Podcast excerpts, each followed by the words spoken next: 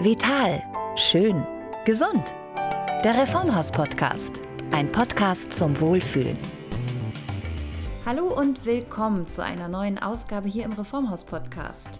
Ein paar Kilo weniger, das ist wohl der Wunsch, den viele hegen. Und in diesem Zusammenhang sprechen wir, nein, nicht über Diäten, sondern wir sprechen jetzt über das Fasten, speziell das Intervallfasten. Und ähm, ja, ich möchte heute gerne wissen, inwieweit das Intervallfasten zum Abnehmen geeignet ist. Das hat ja sehr viele positive Effekte auf die Gesundheit, so wie das Fasten überhaupt. Aber kann man damit auch spürbar abnehmen? Und zwar so, dass man nicht wieder zunimmt, wenn man dann abgenommen hat. Und darüber spreche ich wieder mit Professor Dr. Andreas Michalsen. Er ist Chefarzt am Emanuel Krankenhaus in Berlin, Professor für Naturheilkunde an der Charité und Autor des Ratgebers Mit Ernährung heilen. Also einen besseren Experten zum Thema Fasten könnten wir hier eigentlich gar nicht bekommen. Dann würde ich Sie nochmal ganz offiziell begrüßen und äh, freue mich, wieder Professor Michalsen hier bei uns im Podcaststudio zu haben. Freue mich auch. Hallo. Hallo. Das heißt, um ganz ehrlich zu sein, wir sitzen hier nicht im Studio, sondern, das habe ich schon mal in einer vorigen Ausgabe erwähnt, wir sitzen hier im Immanuel Krankenhaus in Berlin, wo Herr Professor Michalsen Chefarzt ist und ähm, sind also schon in der richtigen Umgebung für unser Thema. Ja. Wir sprechen nämlich äh, mal wieder, hätte ich beinahe gesagt, wir haben das schon mal in einer vorigen Ausgabe getan. Wir sprechen übers Fasten und ähm, wir sprechen heute über eine Form, das Intervallfasten was sehr beliebt ist. Sie haben mir im Vorgespräch was Interessantes gesagt.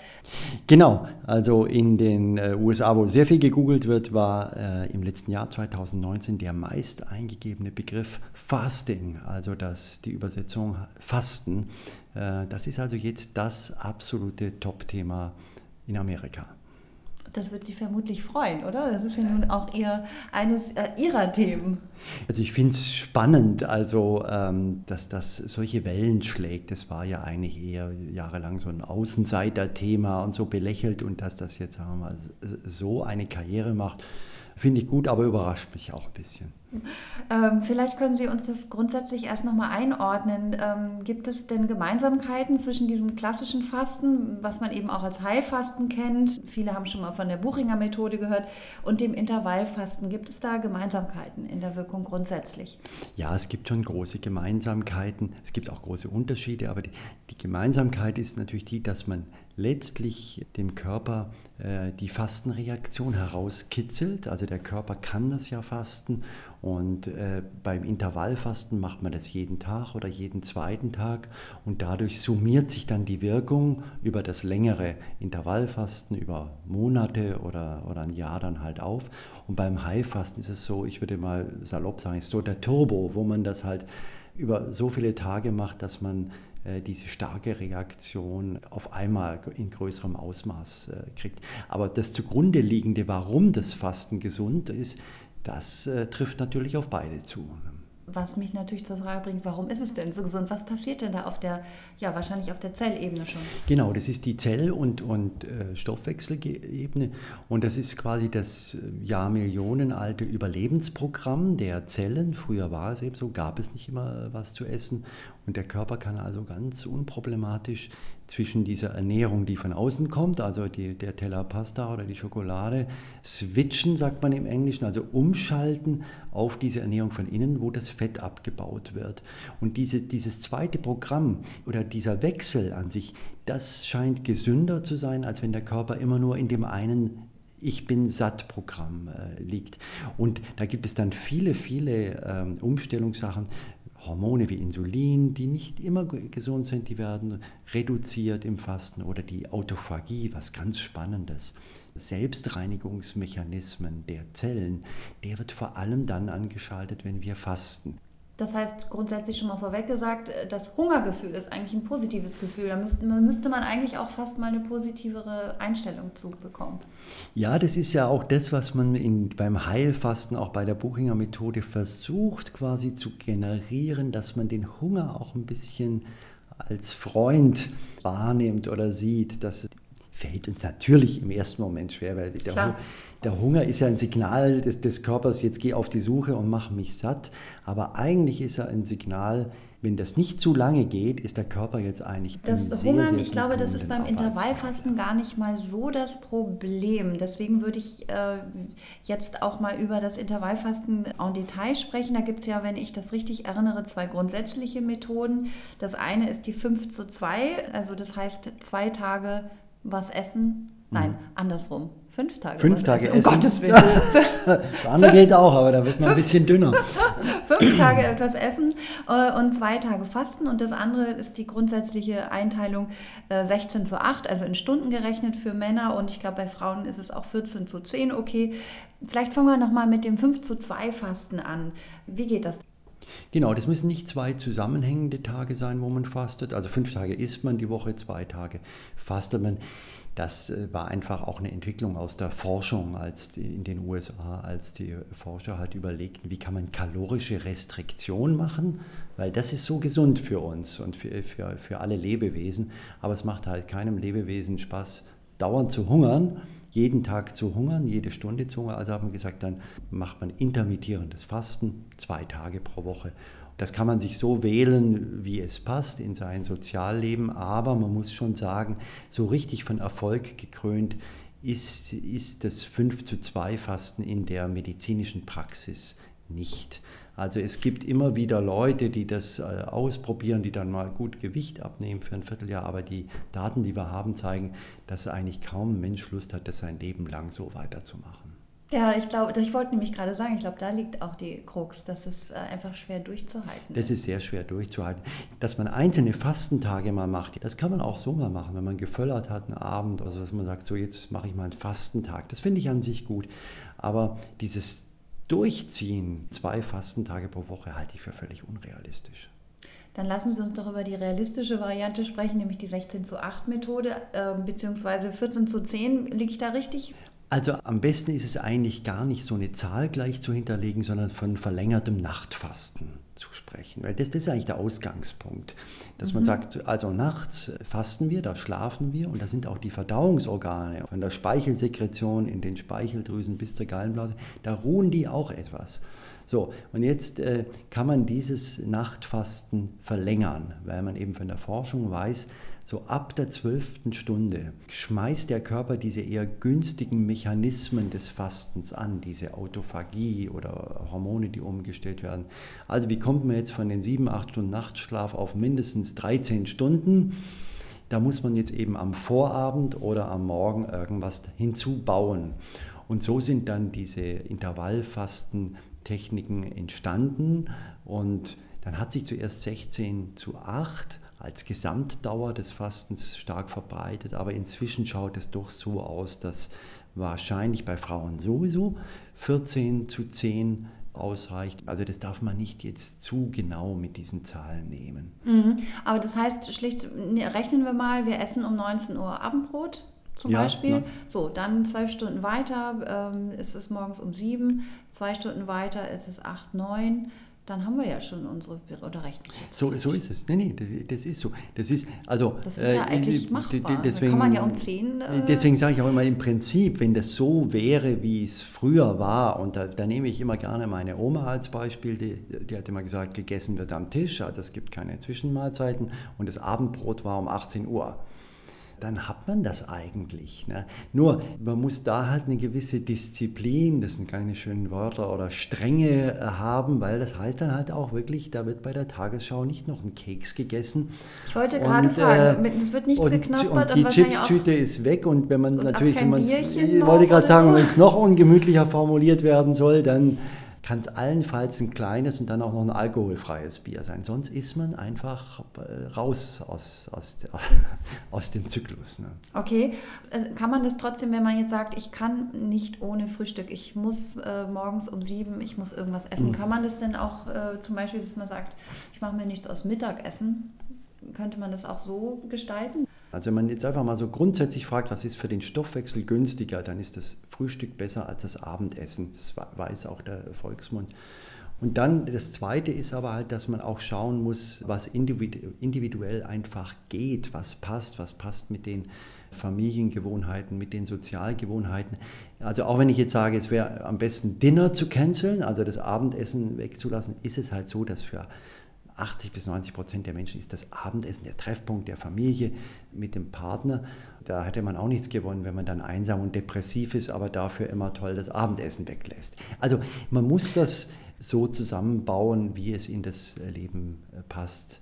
Was man aber auch noch einberechnen kann oder, oder sollte, ist, wir können ein ganz klein bisschen auch unsere Gewohnheiten verändern. Also wenn man jetzt zum Beispiel denkt, ich muss immer morgens um sieben frühstücken, mhm. wenn man das immer so gemacht hat, lohnt es sich schon mal, das auszuprobieren, ob es nicht auch zwei Stunden später geht.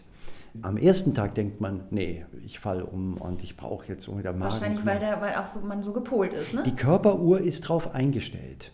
Unser Körper ist insgesamt auf hell und dunkel eingestellt und deswegen haben wir auch diesen Jetlag, wenn wir die Zeitzonen verlassen, äh, verändern. Und genauso ist er, wenn wir jetzt vier Wochen oder acht Wochen immer um sieben frühstücken, dann möchte er am nächsten Tag auch um sieben Uhr sein Frühstück. Wenn das dann aber, wenn er eine Woche mal, oh, jetzt kommt es um neun Uhr, dann stellt der Körper sich anders ein. Und dann kann es auf einmal sein, dass der Hunger auch erst um 9 Uhr beginnt. Das ist ja schon mal sehr tröstlich. Wie sieht es denn aus, wenn ich Morgensport mache? Äh, verkürzt das die Zeit irgendwie? Morgensport verkürzt die notwendige Fastenzeit, also ist ein guter Trick, um sich sein Frühstück dann wieder früher zu geben. Ne? Das, zu erarbeiten ja, quasi. Das ist quasi, weil der Morgensport verbraucht extra Kalorien und ein Grund überhaupt, warum man das verlängerte Nachtfasten so pflegt, ist also über die Nacht werden diese Zuckerspeicher, diese Glykogenspeicher weitgehend geleert, aber dann sind sie meistens noch nicht ganz leer. Und erst wenn die ganz leer sind, dann beginnt diese Fastenphysiologie. Und wenn wir jetzt aber eine halbe Stunde Joggen oder Nordic Walken machen, dann wird so viel Energie verbraucht, dass der Körper sofort in diesen Fastenmodus rutscht. Sehr gut. Ähm, ja, Kalorien ist das Stichwort. Also jetzt möchten natürlich die geneigten Hörer auch wissen, Wobei ich mir fast sicher bin, dass Sie das so nicht beantworten können. Das wird individuell sein. Aber was würden Sie sagen? Wie lange muss man das denn erstmal machen, dass man wirklich auch Erfolge sieht auf der Waage? Wenn ich jetzt wirklich sage, ich möchte gerne ein bisschen abnehmen, also es geht schon relativ schnell beim Intervallfasten. Also man muss natürlich immer schauen, das sind ja Statistiken, die wir da nutzen und Statistiken sind immer Mittelwerte und in diesem Mittelwert verbirgt sich immer einer, zwei oder auch mal fünf, wo es eben nicht so ist. Aber wir sehen eigentlich schon, dass das Intervallfasten im Schnitt äh, zu einer Gewichtsabnahme von einem Kilo pro Monat führt, bei manchen auch anderthalb Kilo. Und das geht sofort los. Nun klingt es erstmal nicht nach gar nicht so viel, aber man kann schon sagen, gut, das sind dann nach zwei Wochen wären das also auch schon ein halbes oder ein Dreiviertel Kilo. Also der Körper reagiert relativ schnell drauf. Mhm. Und äh, der berühmte Jojo-Effekt, wie ist denn das damit bestellt? Ist ja äh, ein, eigentlich ein Grund, nie eine Diät zu machen. Äh, ist das Liegt das da anders? Gibt es ja, den ist, dort? Den gibt es dort nicht und das, das ist natürlich die absolute Trumpfkarte des Intervallfastens. Wir haben den beim äh, Heilfasten. Da passiert das zwar oft nicht, weil die Menschen nach dem Heilfasten sich auch anders und gesünder ernähren. Aber grundsätzlich hat nach dem Heilfasten der Körper seinen Energiebedarf herunterreguliert. Weil er denkt, oh, jetzt ist nicht mehr viel da, jetzt muss ich ein bisschen sparen an allen Ecken und Enden. Die Betriebstemperatur wird runterreguliert weshalb ähm, man auch etwas leichter friert beim, beim Heilfasten. Und beim Intervallfasten ist das alles nicht der Fall. Also man, man läuft sozusagen, man, man fliegt unter, unter dem Radar. Radar. Ja, mhm. und der Körper fängt nicht an, gegen zu regulieren. Ah, das ist toll. Das heißt, man kann auch davon ausgehen, wenn ich jetzt erfolgreich, sagen wir mal, drei Kilo abgenommen habe, dass ich dann auf diesem, ich glaube, das heißt Setting Point oder wie auch immer, dass der Körper jetzt akzeptiert. Genau, in der Regel wird der, der Set Point beim Set Intervallfasten nicht verschoben. Mhm. Also der Körper macht keinerlei Gegenmaßnahmen. Das Einzige ist natürlich, das Verhalten ist nochmal eine andere Sache. Also es kann schon auch sein, wenn man das Intervallfasten psychisch als großen Verlust, als großes Defizit begreift, dann sagt man so, jetzt reicht es mir aber und jetzt esse ich wieder und dass man dann aus psychologischen Gründen auf einmal, ich sag, würde reinhaut? Sagen, tierisch reinhaut, dann kann man auch beim Intervallfasten zunehmen, aber dann eben nicht aus diesem physiologischen Jojo-Effekt, sondern einfach, weil man dann zu viel isst. Und wenn man isst, soll ich dann ja bei meinen üblichen Gewohnheiten bleiben oder würden Sie dann raten, also jetzt auch gerade vor dem Hintergrund des Abnehmens, dass man entsprechend auch so ein bisschen seine Ernährung äh, anpasst in den 16 oder 14 Stunden, in denen man dann eben was isst? Ja, ist schon so, dass ich natürlich immer empfehle, das Intervallfasten mit einer gesunden äh, Ernährung zu kombinieren. Klar, es ist so, man könnte, äh, um es krass zu, zu formulieren, man, man könnte also das schlimmste Junkfood essen und wenn man aber das mit Intervallfasten kombiniert, würde man wahrscheinlich auch etwas Gewicht abnehmen und es wäre sogar etwas gesünder. Aber das behagt mir nicht, dieser Gedanke. Also, ähm, weil letztlich äh, ist die gesunde Ernährung das viel umfassendere Konzept. Und es eignet sich wunderbar für eine Kombination, weil beim Intervallfasten, wenn man das mal anders betrachtet, dann ist es eigentlich auch eine Rückkehr, ein Wiederlernen zu essen, wenn man Appetit hat, wenn man Hunger hat. Also eben nicht dauernd naschen, snacken zwischendurch. Und das, was man ja immer nascht und snackt, das sind in der Regel eher nicht so gesunde Lebensmittel. Also das Intervallfasten lehrt uns wieder Hunger und ich finde, das kann man ideal damit verbinden, dass man sagt, und wenn ich Hunger habe, dann esse ich was Anständiges. Insofern ist die Kombination eigentlich sehr sinnvoll und sehr gut fällt wahrscheinlich auch leichter, um jetzt nochmal diesen psychologischen Aspekt äh, hervorzukehren, wenn man denkt sich, okay, ich tue mir jetzt gerade was Gutes oder ich, es ist natürlich eine Überwindung am Anfang, es fällt vielleicht irgendwann leichter. Mhm. Warum soll ich mir dann jetzt, nachdem ich äh, schön Intervallfast mache, dann irgendwie Junkfood reinhauen? Ja, genau. Ähm, wenn ich Sie persönlich nochmal fragen darf, machen Sie das regelmäßig? Ich mache es schon sehr regelmäßig, das Intervallfasten, aber äh, ich mache mir keinen Stress damit. Also es ist wirklich auch so, wenn ich jetzt merke, da ist jetzt heute mal ein ganz tolles Frühstück und die Kinder sitzen am Tisch und sowas, dann esse ich da auch. Mhm. Aber ansonsten ähm, ist für mich das Intervallfasten schon ein ständiger Wegbegleiter. Das mache ich sehr gerne. Und ich nutze es auch dahingehend, ich bin auch viel auf Reisen. Und früher war das immer so, da fühlte ich mich auch immer so ein bisschen getrieben, ja, wenn man am Bahnhof, am Flughafen ist, wo kriege ich jetzt was zu essen und so. Und das entlastet auch, dass ich einfach weiß, ich, ich brauche jetzt nicht mehr irgendwas Schnelles, Ungesundes äh, hier reinzusetzen, sondern ich mache Intervallfasten. Ja. ja, das ist sehr gut. Ähm, und mhm. da muss man auch nicht jedes schlimme Hotelfrühstück mitnehmen. Absolut, genau. Also, man, äh, also ich persönlich finde, äh, dass ich freier dadurch geworden bin. Ja, ähm, das finde ich doch irgendwie sehr motivierend alles, auch dass man es nicht so ähm, sehr ideologisch machen sollte, aber dass man auch immer wieder äh, das versuchen kann und muss. Ähm, ja, ich würde sagen, da machen wir an dieser Stelle einen Punkt, es sei denn, wir haben noch einen wichtigen Aspekt vergessen in Sachen Intervallfassen, der Ihnen am Herzen liegt. Ach, eine wichtige Sache ist, vielleicht, die müssen wir unbedingt noch erwähnen, dass es auch im Winter und im Sommer unterschiedlich sein kann. Was geht beim Intervallfasten? Weil unser Appetit, unser Hungergefühl und unser Stoffwechsel ist an Licht-Dunkel gekoppelt. Und äh, deswegen ist es dann wirklich auch so, dass es im Winter wäre es eigentlich wirklich, weil es da früher dunkel wird, auch besser. Wir würden tatsächlich früher Abend essen. Also das bekommt unserem Körper auch besser. Und das liegt alles an diesem Schlafhormon Melatonin. Mhm. Das wird eben ausgeschüttet, wenn es dunkel wird. Und das Melatonin ist ein Hormon, das ist nicht gut für die Verdauung und für den Stoffwechsel, weil der Körper denkt, jetzt ist Schlafen angesagt, jetzt ist ja nicht Verdauen angesagt, jetzt ruht alles, auch die Leber und so weiter. Also dass man sich das immer klar macht, dass mhm. es, es geht auch ein bisschen um das Wiederfinden der natürlichen Rhythmen. Mhm. Das würde dann ja auch das erklären, dass man eher zunimmt, wenn man wenig schläft. Ja, genau. Das sind auch die Zusammenhänge mit, der, mit einer anderen Unsitte, die wir heute oft machen, dass wir denken, wir können uns weniger Schlaf antrainieren. Aber ich würde sagen, das ist ein Thema für einen nächsten Podcast. Ja, genau. Da bin ich genau. mir auch ganz sicher, dass ich mit Ihnen darüber noch reden werde. Ja, dann sage ich an dieser Stelle erstmal ganz herzlichen Dank für Ihre Ausführungen. Ja, gerne. Hat Spaß gemacht. Danke. Das war es auch schon in dieser neuen Folge zum Thema Intervallfasten. Mehr Infos rund um das Thema Intervallfasten und gesunde Ernährung finden Sie, findet ihr natürlich auch im Reformhaus Magazin oder im Netz auf reformhaus.de. Ich verabschiede mich und wenn ihr mögt, wenn Sie mögen, bis zum nächsten Mal. Tschüss. Der Reformhaus Podcast. Ein Podcast zum Wohlfühlen.